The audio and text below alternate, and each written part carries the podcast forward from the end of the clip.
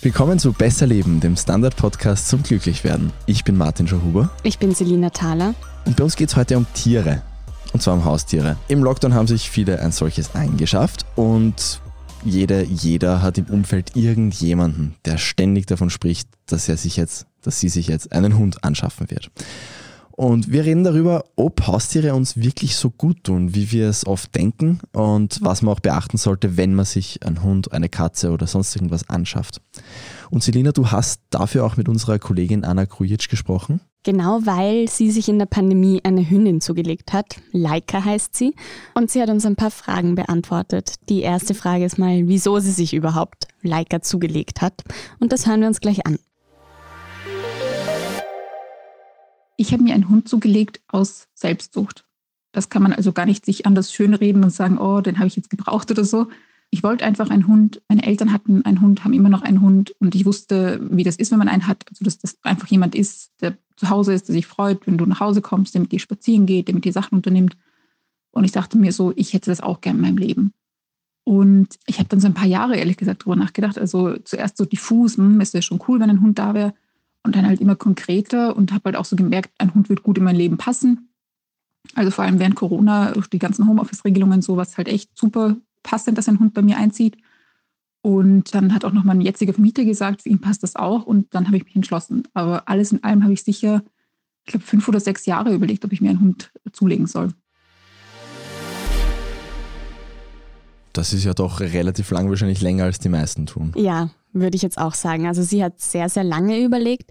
Ich meine, besser als es irgendwie zu überstürzen, denke ich mir, weil wenn man eben, du hast es angesprochen, in der Pandemie haben sich viele einen Hund zum Beispiel zugelegt, auch weil sie gesagt haben, sie haben jetzt mehr Zeit oder dann sind sie weniger einsam oder die Kinder sollen auch mal was anderes machen als Playstation spielen.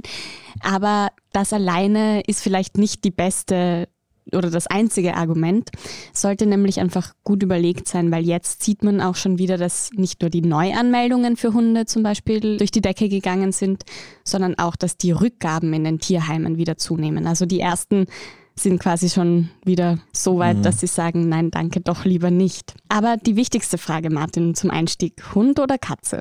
Lieber keins von beiden, aus Gründen der Unabhängigkeit, aber wenn, dann Katze. Mhm. Auch mit Katzen aufgewachsen. Sehr viele Menschen können sich, glaube ich, zu so einem Tier zuordnen, gerade Hunde oder Katzen.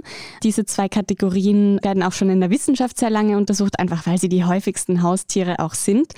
Und wir kennen diese Stereotypen, die man mit einem Haustier verbindet. Zum Beispiel heißt es ja immer wieder, Hunde haben Herrchen und Katzen haben Personal oder Hunde sind loyal und vertrauensselig und die Katzen sind unabhängig und wollen eigentlich ihre Ruhe haben, so ein bisschen.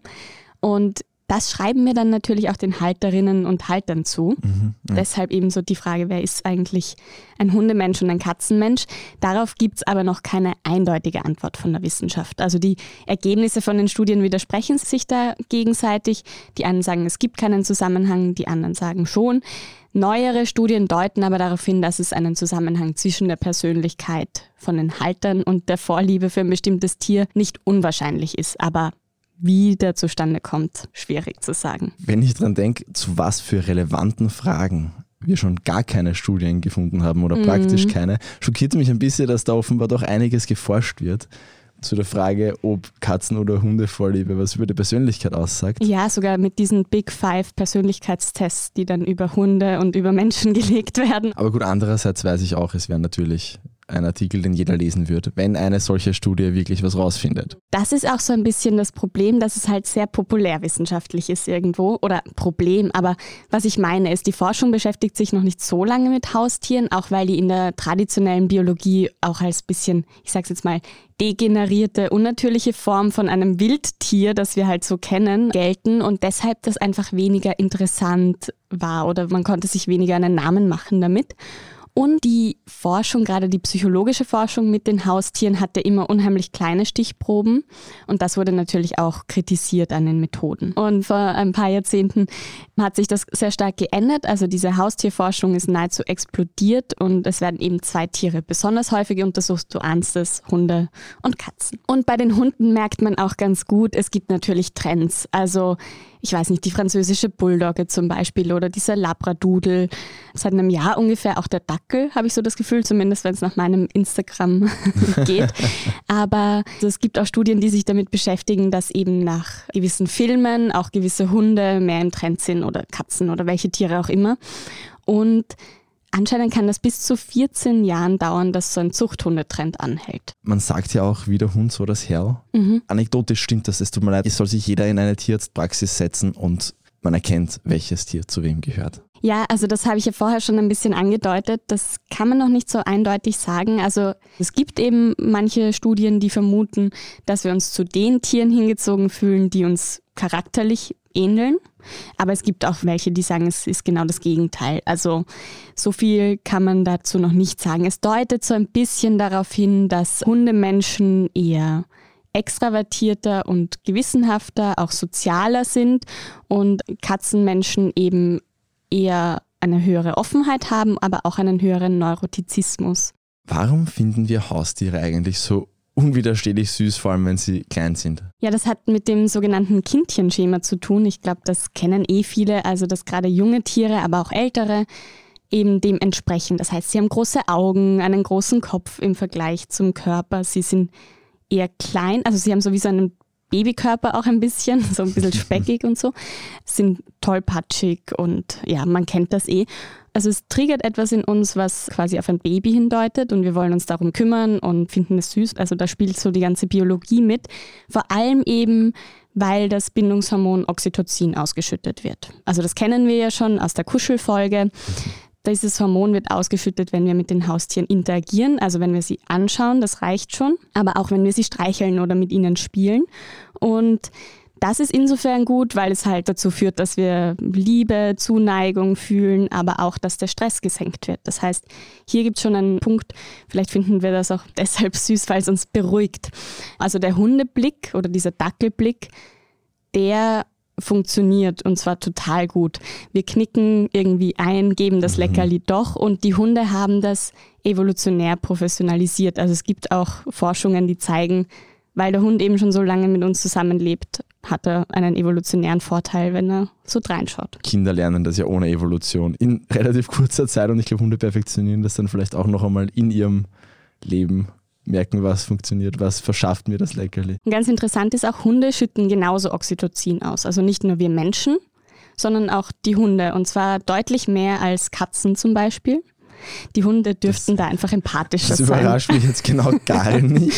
Genau. Also das dürfte auch mit diesem Zusammenleben einfach zusammenhängen, nämlich 20.000 Jahre Menschheits- und Hundegeschichte tun da einfach ihr Übriges und wir können uns gegenseitig sehr gut lesen. So, und jetzt die vielleicht wichtigste Frage. Machen uns Haustiere jetzt glücklich? Oder bilden wir es uns nur davor ein, es ist dann, mei, der ist lieb, solange er ein Welpe ist, ist super und dann ist eigentlich irgendwann anstrengend? Ich glaube, die Frage lassen wir zuerst mal Anna beantworten und dann hören wir uns an, was die Forschung dazu zu sagen hat. Was gibt dir Laika? Laika, und ich kann wirklich kaum glauben, dass ich das so sage, gibt mir Liebe. Also ich bin auch kein Mensch, der das irgendwie leichtfertig in den Mund nimmt und immer so alles und jeden liebt und so. Aber Laika, mein Hund, liebe ich. Und das war so eine krasse Erkenntnis, weil ich habe, will ich auch ganz ehrlich sagen, so ganz lang so Menschen ein bisschen belächelt, die gesagt haben, oh, mein Hund und so toll und Und ich dachte mir so, naja, ist halt ein Hund, also was soll sein? Aber ich glaube, wenn man so einen eigenen Hund hat und da ist halt ein Lebewesen, das dann von dir abhängt. Und eigentlich sollte man ja glauben, man gibt dem ganz viel. Also man muss den ja füttern und rausgehen und so. Aber auf so eine ganz merkwürdige Art und Weise, dadurch, dass man was für den macht, gibt der dir ganz viel. Also irgendwie zum einen diese direkte Zuneigung, dass irgendwie Laika zum Beispiel freut sich extrem, wenn ich morgens aufstehe und hüpft irgendwie im Kreis und tanzt und ist halt super glücklich und so. Und gleichzeitig gibt sie aber auch mir so die Erlaubnis, so ohne irgendwie Hintergedanken etwas zu lieben. Weil sie mich ja auch ohne Hintergedanken liebt. Also sie hat halt null irgendwie Strategie oder irgendwie Intrige oder sowas in sich, wie halt kein Tier, sondern sie liebt oder halt nicht oder also so. Und dadurch kann ich sie halt auch einfach lieben. Und das ist, klingt jetzt alles so super tiefgehend, aber so simpel ist es. Also dadurch, dass sie mag mich und ich mag sie. Und das ist irgendwie super schön. Also wenn man so ein Haustier hat, dann kann man einfach etwas lieben. Anna spricht da von Liebe. Das würden wahrscheinlich viele Haustierbesitzerinnen und Besitzer unterschreiben, was sie von ihrem Hund quasi zurückbekommen und ob die glücklich machen, würden wahrscheinlich auch die meisten sagen. Aber wie das natürlich so oft ist, kann man das nicht so eindeutig sagen, leider. Also es gibt nämlich gar nicht so viele Beweise dafür, dass Haustiere jetzt zwingend glücklicher machen oder man kann einfach keinen Kausalzusammenhang herstellen. Also, dass man sagt, du hast einen Hund und deshalb bist du jetzt glücklicher. Das liegt auch daran, dass bei vielen Studien einfach Haustierbesitzerinnen und Besitzer nach dem subjektiven Wohlbefinden befragt wurden und das kann natürlich vieles sein. Und da kommt meistens raus, klar macht mich der Hund oder die Katze oder das Meerschweinchen glücklicher. Aber es liegt auch so ein bisschen daran, dass wir damit eben Gefühle verbinden. Wir haben es jetzt gerade gehabt, Stichwort Liebe, aber auch aus den Medien so ein bisschen ein Bild im Kopf haben, wie uns denn so ein Tier helfen kann. Und dann sagen eben manche Forschende, wir steigern uns da auch so hinein und blenden wissenschaftliche Ergebnisse aus. Also es gab in den letzten Jahren einige Untersuchungen, die zum Beispiel nahegelegt haben, dass Menschen mit Haustier nicht wirklich glücklicher sind als Menschen ohne Haustier. Das ist aber so ein ewiger Streit in der Disziplin. Also da gibt es wirklich Pros und Kontras noch und nöcher. Aber was zuletzt valide Ergebnisse gezeigt hat, war eine repräsentative Studie der General Society Survey. Die gehört zu einer Sozialforschungsorganisation in den USA. Und demnach waren eben 32% der haustierlosen Menschen laut eigenen Angaben sehr glücklich und 36% der Hundebesitzer, also nur so ein bisschen mehr als die haustierlosen Menschen. Aber nur 18% der Katzenhalter und Halterinnen haben gesagt, dass sie sehr glücklich sind. Da gibt es also wohl auch andere Faktoren, die da mitspielen. Also bei den Daten hat sich zum Beispiel herausgezeigt, dass Hundebesitzer häufiger verheiratet sind und auch eher eine Immobilie besitzen. Das sind auch Grundfaktoren, die einfach unser Leben einfacher gestalten, nehme ich an. Also gerade wenn man Immobilienbesitzer ist oder halt ein Haus hat. Also das sind noch andere Faktoren, die da zum Wohlbefinden beitragen. Man kann das nicht nur auf den Hund reduzieren oder auf die Katze. Also die These ist quasi auch ein bisschen, wenn ich jetzt die Leute nur fragen würde, macht dich dein Tier glücklicher, denken sie an die ganzen schönen Sachen und sagen ja, aber eigentlich, wenn ich es jetzt wirklich ernsthaft wissenschaftlich überprüfen würde, ist eher knapp. Mhm, genau, also man muss dann diese anderen Faktoren schon auch noch mit bedenken. Der doch recht große Unterschied zwischen Hunden und Katzen ist da doch ein bisschen überraschend. Voll, aber es gibt auch noch andere Studien, die das immer wieder belegt haben. Also da dürfte es wohl einen Unterschied geben, aber ich will mich da jetzt auch gar nicht zwischen die Posterinnen und Poster oder die Hörerinnen und Hörer stürzen und irgendwie einen Glaubenskrieg aufhetzen. Ich glaube, letztlich ist es halt immer eine individuelle Sache, ob du mit deiner Katze oder mit deinem Hund glücklicher bist. Und eben, es sind ja auch wirklich unterschiedlich große Aufwände. Also wenn eben der Hund gerade nicht zum Schaukeln ist, dann kann ja trotzdem eine Katze vielleicht doch auch was Gutes sein. Voll. Also das besprechen wir ja dann eh noch, was man alles in Betracht ziehen muss. Wie war das jetzt in der Pandemie? Es haben sich sehr viele Leute Tiere angeschafft, das wissen wir. Aber haben die dann auch wirklich geholfen? Ja, also darauf deuten unterschiedliche Befragungen hin, dass die Besitzerinnen und Besitzer eben sagen, dass ihnen das Tier geholfen hat. Eine Studie, die im September 2020 veröffentlicht wurde, zeigt eigentlich durch die Bank, dass es egal ist, ob du da jetzt einen Fisch oder einen Hund oder ein Pferd hast. Das haben eigentlich alle Haustierbesitzer gesagt, auch wenn jetzt ein Pferd vielleicht kein Haustier ist, aber zumindest solche Tiere wurden da auch abgefragt. Zum Beispiel ein weiteres Ergebnis war, dass sich die Menschen weniger einsam und isoliert gefühlt haben als jene, die kein Haustier hatten. Klingt irgendwie logisch. Und diejenigen, die vor der Pandemie auch schon anfälliger für psychische Probleme waren, haben gesagt, dass sie jetzt auch eine stärkere Bindung zu ihrem Tier aufgebaut haben in der Corona-Zeit. Das klingt jetzt alles nach vielen Vorteilen, aber es gab auch Nachteile. Also die Leute haben sich zum Beispiel auch mehr Sorgen gemacht um das Tier. Also zum Beispiel, was mache ich, wenn der Tierarzt nicht offen hat wegen irgendeinem Lockdown? Oder wenn es Engpässe bei der Futterlieferung gibt oder wer kümmert sich denn um den Hund, wenn ich selber Corona habe? Also da sind einfach neue Sorgen aufgetaucht und anscheinend haben auch schon die Tiere, aber vor allem die Hunde erste Folgeerscheinungen, weil sie jetzt irgendwie Stress zum Beispiel haben, wenn sie länger alleine zu Hause sind, weil sie das einfach nicht gewohnt sind. Was diese Einsamkeit angeht, die ich schon beim Lockdown angesprochen habe, die konnte man auch schon quasi vor Corona nachweisen, dass es da hilft, ein Tier zu haben. Also 2019 wurden Menschen untersucht, die keinen Hund hatten, sich kürzlich einen angeschafft haben oder kurz davor stehen, sich einen anzuschaffen. Und diejenigen, die eben sich gerade einen Hund geholt haben, waren um 40% weniger einsam als die anderen. Quasi in diesen 8 Wochen war das stabil. Aber es gibt auch hier wieder Studien, die diese Einsamkeitsthese nicht unterstützen. Gerade jetzt auch bei Kindern im Lockdown zeigte sich, dass da ein Hund nicht wirklich einen großen Unterschied macht. Es gibt auch so einen übereifrigen Autor bei Psychology Today. Das ist ein Medium, das eben sehr viel so wissenschaftliche, psychologische Studien untersucht. Und der hat eben so eine kleine Meta-Analyse durchgeführt auf Google Scholar, wo sich einfach angeschaut hat, was wurde quasi dazu publiziert. Und da waren nur 6 von 21 Studien, die dafür gesprochen haben, dass man mit einem Haustier weniger einsam ist. Also weniger, als man erwarten würde. Es gibt da auch Untersuchungen, die genauso auch dafür sprechen, dass Haustiere bei Depressionen helfen können. Und es gibt auch wiederum welche, die das nicht unterstützen. Genau, also da ist die Forschung noch sehr uneins, wie die Haustiere da wirken. Was aber klar ist, ist, dass sie bei Routinen helfen. Also wenn man eben immer zu einer Zeit Futter gibt oder Gassi geht, dass man Verantwortung übernimmt. Und ja, das kann natürlich auch helfen, wenn man da dann viel draußen ist zum Beispiel. Man kommt ja auch über Hunde oft in Kontakt mit anderen Menschen.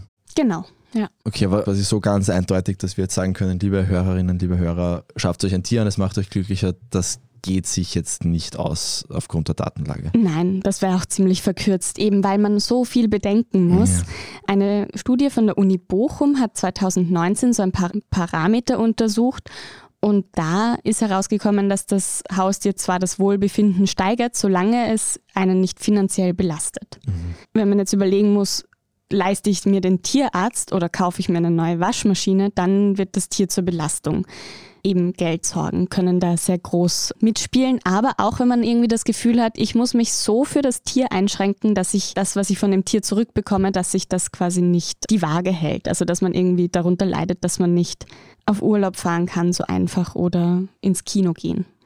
Also das spielt mit und dann spielt auch noch mit beim Glücksempfinden, wie wichtig die Rolle des Tiers ist. Und das klingt jetzt so ein bisschen spooky oder nach so Crazy Cat Ladies, aber es gibt ja, ich weiß nicht, wenn du jetzt so an die Leute denkst, die ein Tier haben, dann haben die das vielleicht statt einem Partner oder statt einem Kind. Und das kann anscheinend glücklicher machen, wenn man diese quasi so eine Ersatzbeziehung hat.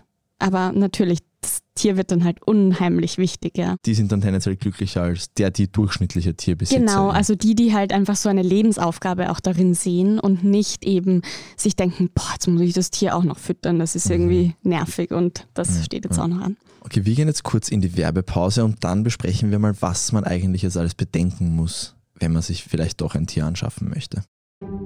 Eine kleine Wohnung im Zentrum, das wär's. Ich will ein richtiges Zuhause für meine Familie. Mein Traum, ein Haus am See. Was auch immer Sie suchen, Sie finden es am besten im Standard. Jetzt Immosuche starten auf Immobilien der Standard.at. Selina, wir haben jetzt viel über die psychischen Einflüsse gesprochen, aber wenn ich an meinen Bruder denke, der jeden Tag bei Wind und Wetter in so einer unheiligen Zeit mit seinem Hund rausgeht, das wird ja wahrscheinlich auch physische Effekte haben. Ja, da liegst du richtig. Also Studien legen nahe, dass Haustierhalter, insbesondere Hundebesitzer, einen gesunden Lebensstil haben, als jene, die kein Haustier haben, eben vor allem was das Herz-Kreislauf-System angeht. Also man hat auch einen niedrigeren Blutdruck zum Beispiel. Und da gibt es eine ganz interessante Langzeitstudie auch, die ich mir genauer angeschaut habe. Und da haben eben die Menschen mit Tieren gesagt, dass sie einfach häufiger körperlich aktiv sind, sich besser ernähren, auch seltener rauchen und ihre Blutzuckerwerte waren auch recht gut. Und weil diese Bewegung ist, glaube ich, das, was da am meisten mitspielt und eben weil sie auch bei jedem Wind und Wetter raus müssen. Und bei dieser Studie ist rausgekommen, dass eben die ohne Hund täglich 30 Minuten mehr gesessen sind als die Hundebesitzer. Und es war so, dass zwar alle Teilnehmenden bei Schlechtwetter weniger aktiv waren, aber jetzt kommt das große Aber. Eben die Hundehalter haben sich an den schlechten Tagen mehr bewegt als diejenigen ohne Hund an ihren schönsten Tagen. Das macht also schon einen Unterschied. Wer jetzt in allen Details noch einmal hören will, wie wahnsinnig gesund genug zu gehen ist. Wir hatten mal eine Folge zu den 10.000 Schritten, die eigentlich 7.000 sind. Ich glaube Folge 17, 18, 19, sowas. Es wären schon ein bisschen zu viele, um sich da noch gut erinnern zu können. Aber ja, das kann man sich dann gleich im Anschluss anhören. Voll. Stichwort Schritte. Es sind anscheinend so im Schnitt über 2500 Schritte, die HundehalterInnen mehr gehen. Also das ist schon einiges. Und was bei der Gesundheit natürlich nicht vergessen werden darf, ist, dass viele Tiere auch bei der Therapie eingesetzt werden. Also von Pferden kennt man das zum Beispiel, aber eben auch von Hunden. Gerade bei Kindern, aber auch in Altersheimen sieht man das immer wieder. Und auch natürlich bei Behinderungen, die Blindenhunde kennen wir, oder in der Diagnostik. Hunde können ja auch Corona erschnüffeln. Das war jetzt sehr hunde-biased, muss ich dazu sagen. Dann kompensiere ich das mal kurz. Ich habe dir vorher ja bei der Recherche kurz über die Schulter geschaut. Und ich möchte eine herrliche, ich glaube, kann man schon als Studie dann bezeichnen, erzählen, wonach ältere Menschen tatsächlich glücklicher sind, wenn man ihnen ein paar Grillen ins Zimmer stellt. Einfach weil was Lebendiges da ist. Also es müssen nicht Hunde sein. Vor allem, es geht darum, dass man sich um ein Lebewesen kümmert, ja, so eine Verantwortung hat. Für all jene, die kein Haustier haben, gibt es natürlich auch gute Nachrichten. Oft reichen auch schon Katzenvideos, dass wir uns besser fühlen. Das hatten wir eh schon in der Folge zum Digital Detox. Ich bin mir aber nicht mehr sicher, oder beim Lernen. Nein, Digital Detox. Dass es auch darauf ankommt, was man sich zu Gemüte führt. Genau, und da wurden eben 7000 Personen bei so einer Studie befragt und die haben gesagt, dass sie sich eben diese Videos anschauen, weil sie sich danach besser und energiegeladener fühlen, weniger negative Gefühle wie Angst oder Trauer verspüren. Aber auch bei Aufmerksamkeits- und Konzentrationstests schneiden wir besser ab. Und es gibt auch Untersuchungen zu Büros, aber auch Unis, wo eben die Beschäftigten oder die Studierenden eben weniger gestresst waren mit Bürohunden oder so irgendwelchen Welpen auf dem Unicampus. Auf meiner Austauschuni in Kanada gab es das wirklich auch immer zur Prüfungszeit. Cool. Gab es dann einen Tag eine ganze Welpenarmee. Ich war leider an dem Tag nicht da, aber die Fotos haben herrlich ausgeschaut. Ja. Richtig cool. Anna hat ja auch gesagt, dass sie dann im Homeoffice irgendwie Pausen macht und so. Ich kenne das auch, wenn wir immer wieder auf einen Hund aufpassen, dass die dann halt einfach herkommt und mal gestreichelt werden will, und das ist beim Arbeiten total entspannend. So, jetzt hört sich da vieles sehr verlockend an, aber ich weiß auch von Leuten aus meinem Umfeld, dass man manchmal ein bisschen hinfallen kann, wenn man sich ein Tier holt und vielleicht nicht alles bedacht hat. Was muss man alles auf dem Schirm haben, wenn man sich ein Haustier anschafft? Ja, das habe ich Anna auch gefragt und sie hatte ein paar gute Tipps dazu. Ich glaube, vorher bin ich so ein bisschen gefühlig rübergekommen, weil ich so über die Liebe zu meinem Hund geredet habe und so. Ich glaube, den Eindruck zerstöre ich jetzt mal, weil mein Ratschlag ist wirklich, sich so eine ganz kalte Excel-Tabelle anzulegen, wo irgendwie links steht, das braucht das Tier, das ich gern hätte, und rechts wirklich schwarz auf weiß, sich nicht nur denken, sondern wirklich hinschreiben, so gut kann ich diesen Bedürfnissen entgegenkommen. Erstens weiß man manchmal nicht ganz genau, was das Tier braucht. Man denkt sich so, der Hund muss halt zweimal raus oder so. Aber je nach Hunderasse können das halt echt Kilometer sein, die da jeden Tag raus müssen. Und das Zweite eben, weiß ich wirklich, wie ich diesen Bedürfnissen entgegenkomme. Also habe ich konkrete Pläne, konkrete Vorstellungen davon, was ich machen muss. Also wie viel Futter braucht das Tier? Ist das eine Rasse, die irgendwie leicht Hüftschäden kriegt und so? Und dann muss ich irgendwie Tausenden Euro für den Tierarzt bezahlen. Das sind halt echt so realistische Fragen, die man sich stellen muss. Und ich finde, das ist der ultimative Ratschlag. Sei dir klar, was das Tier, das du halt gern hättest, an Anforderungen hat, und kannst du die erfüllen. Was sind denn die Sachen, die man sich da quasi in die linke Spalte schreiben müsste noch? Ja, eben so Sachen wie lange will man sich eigentlich binden? Also bei einem Hund kann das schnell mal 15 Jahre sein, oder bei einer Katze. Bei einem Hamster sind es 2-3 Jahre. Also da kann man schon ein bisschen sich überlegen, auch was passiert, wenn ich das Land verlasse. Ist das Tier irgendwie belastbar genug, dass ich das mitnehmen kann zum Beispiel? Oder hat man jemanden, der schauen kann, wenn man auf Urlaub fährt? Ich glaube, das ist so der Klassiker. Und auch jemanden, dem man es zumuten kann. Genau. Eben dann, wie oft kann man am Tag Gassi gehen? Also lässt das der Job zu? Zum Beispiel, habe ich im Homeoffice die Möglichkeit zu arbeiten? Oder kann ich den Hund oder das Frettchen mit ins Büro nehmen? Ich weiß es nicht. Ja, genau. Also der Lebensstil. Ich glaube, lange ausgehen spielt es halt irgendwann auch nicht mehr, wenn du ein Tier hast. Und will man wirklich diese Verantwortung übernehmen auch, ja. Aber auch so Dinge wie, dass man vielleicht mal wenig schläft, wenn dieses Tier noch jung ist und irgendwie Rambazamba macht in der Nacht, oder wenn man Stress hat, weil die Katze irgendwie alles zerkratzt, wenn man aus dem Haus ist, oder auch diese ganzen Tierarztkosten, die Nahrung, das geht auch ordentlich ins Geld.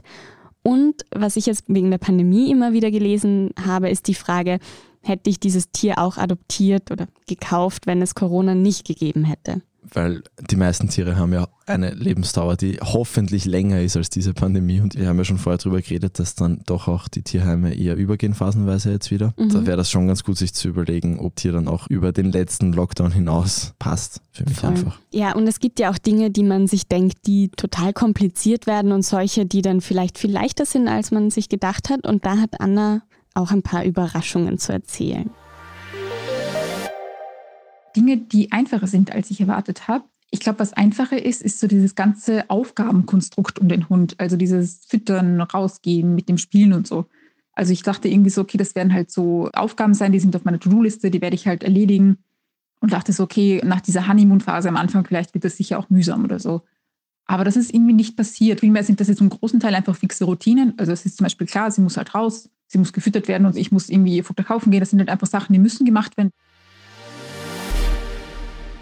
Man muss dazu sagen, wir kennen ja die Laika von Instagram und es ist ein sehr, sehr süßer Hund. Ich stelle mir es auch schwer vor, dann auch immer Nein zu sagen, wenn sie was wirklich nicht tun soll. Aber natürlich, es ist ja wirklich unglaublich wichtig, das von Anfang an richtig zu machen, weil es sonst auch in der Öffentlichkeit einfach problematisch wird, wenn der Hund niemals gelernt hat, auf dich zu hören. Ich finde auch, diese Hundeschulen sind ja auch super wichtig, dass das Tier auch andere Tiere kennenlernt und mit denen zu interagieren und jetzt nicht so ein Lonesome Wolf quasi wird, ja. Die Anna hat das ja auch vorher schon angesprochen, Tiere kosten Geld und zwar je nach Rasse viel bis sehr, sehr, sehr viel. Das ist ja schon noch ein wichtiger Punkt, den man bedenken muss, wenn man sich sowas überlegt. Ja, auf jeden Fall. Also es geht ja gar nicht nur um die Tierarztkosten, es geht ja auch um das Futter und was man sonst noch so braucht. Die Kolleginnen und Kollegen von der Zeit hatten da mal ein Stück dazu.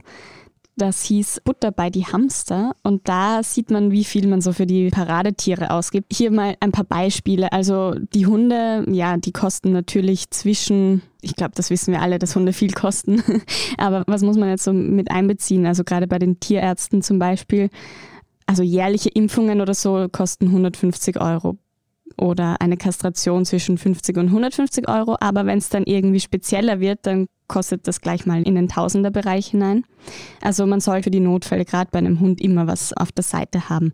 Auch was das Futter angeht, also ein Chihuahua heißt jetzt da, kostet ungefähr 10 € im Monat, bei einer Dogge sind es halt knapp 100 €. Ja? Das muss man natürlich immer mit einbeziehen, solche Dinge. Aber auch jetzt bei Zwergkaninchen, die kosten natürlich jetzt auch nicht so viel wie ein Hund. Das Futter ist auch relativ günstig, weil sie eigentlich, da heißt jetzt Kaninchen, kein Trockenfutter brauchen, sondern vor allem Heu und Frischfutter, also Obst und Gemüse.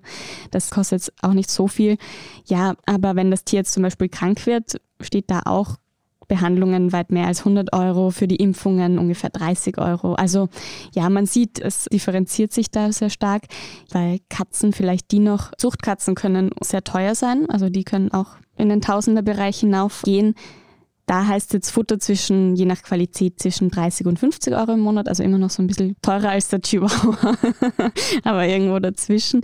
Und ja, zum Beispiel, wenn die Katze geröntgt werden muss, kostet das ungefähr 100 €. Wenn sie einen Kreuzbandriss hat, sind das ungefähr 1000 €. Also man muss die Waschmaschine auf jeden Fall auf der Seite haben. Ja.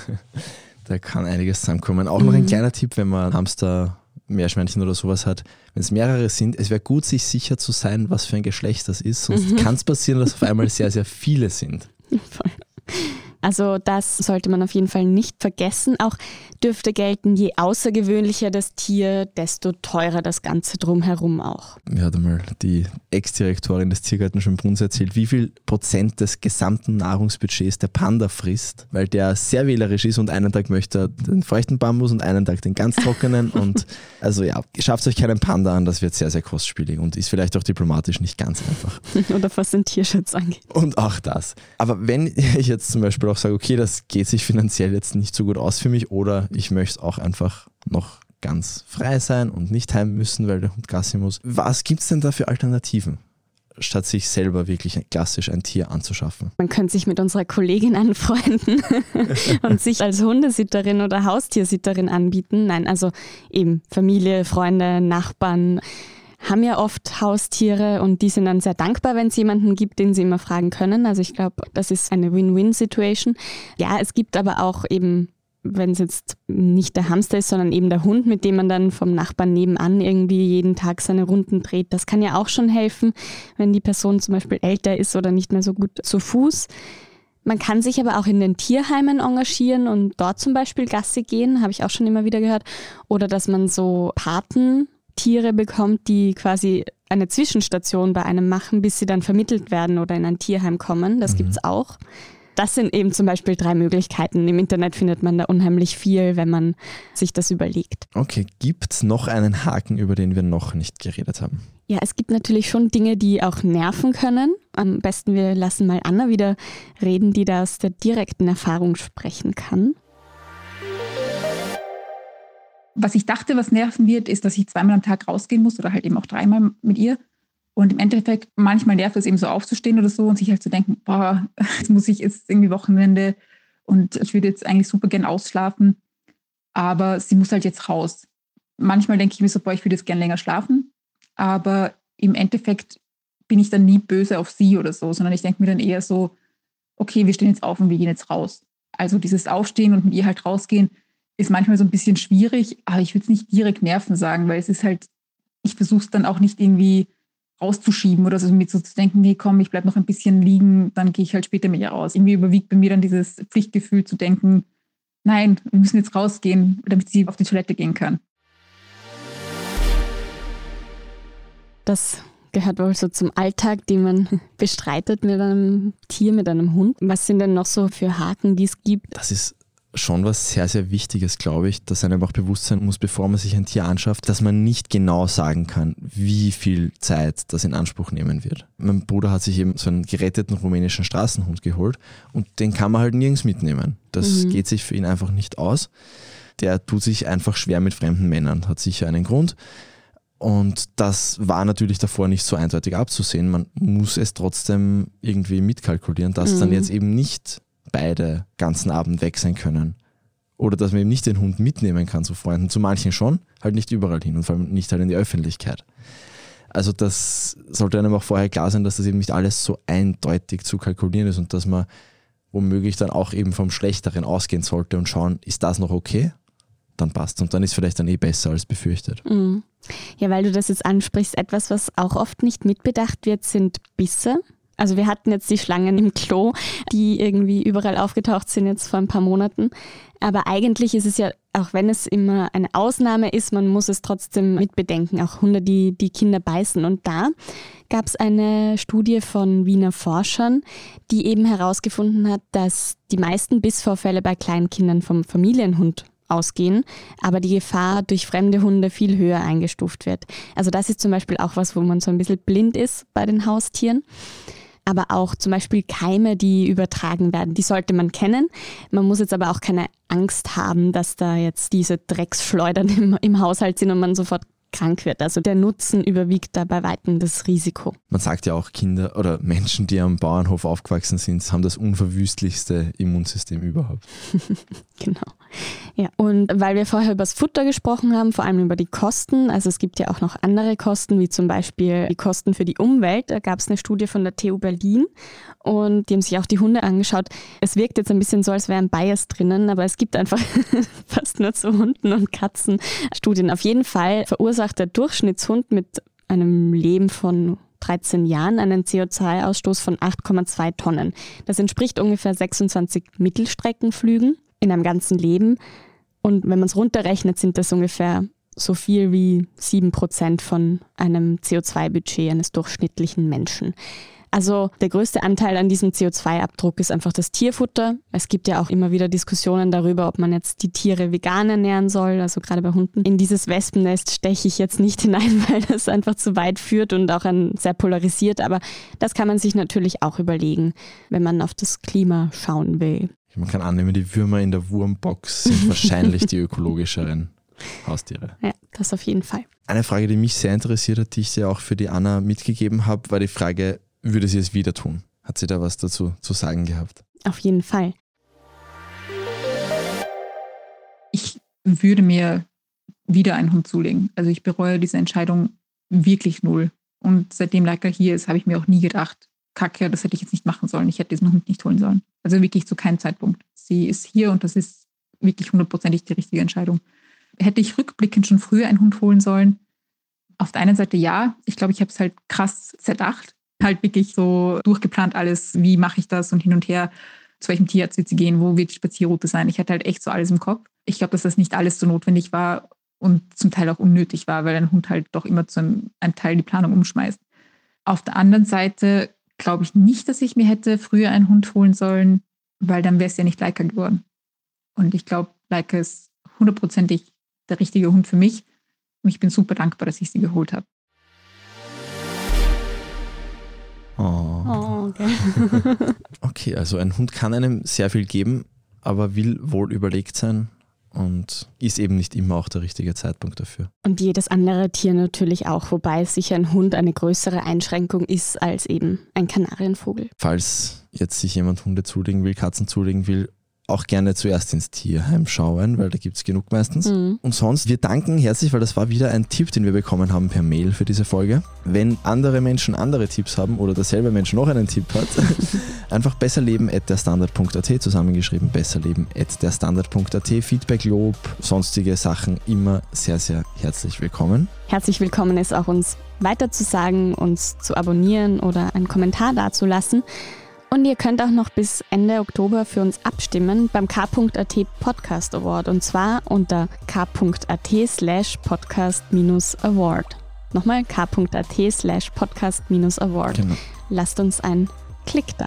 Ja, man kann 5-mal am Tag abstimmen. Wir freuen uns über eine Stimme, wir freuen uns am allermeisten über 5 Stimmen pro Tag. Und wir freuen uns auch über all jene, die uns schon bei Apple Podcasts Premium abonnieren und uns so unterstützen, aber natürlich auch über alle, die uns auf herkömmlichem Wege abonnieren. Das war Besser Leben, der Standard-Podcast zum Glücklichwerden. Baba. Und bis nächste Woche.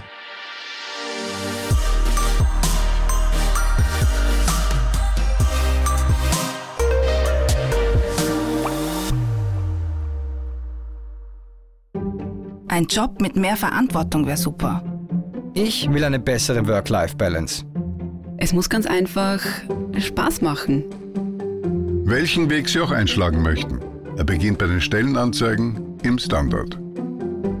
Jetzt Jobsuche starten auf jobs.derstandard.at.